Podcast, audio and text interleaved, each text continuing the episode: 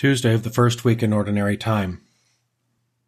Lord, open my lips, and my mouth will proclaim your praise. Come, let us worship our mighty King and Lord.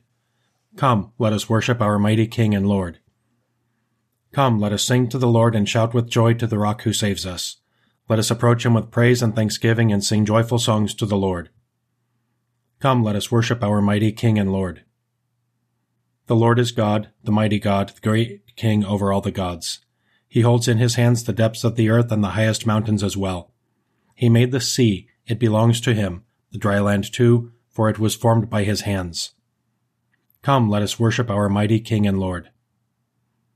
Come then, let us bow down and worship, bending the knee before the Lord our Maker, for he is our God and we are his people, the flock he shepherds. Come, let us worship our mighty King and Lord. Today listen to the voice of the Lord. Do not grow stubborn as your fathers did in the wilderness, when at Meribah and Massah they challenged me and provoked me, although they had seen all of my works.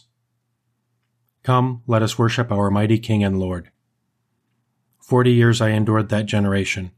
I said, They are a people whose hearts go astray, and they do not know my ways. So I swore in my anger, They shall not enter into my rest. Come, let us worship our mighty King and Lord. Glory to the Father, and to the Son, and to the Holy Spirit, as it was in the beginning, is now, and will be forever. Amen. Come, let us worship our mighty King and Lord.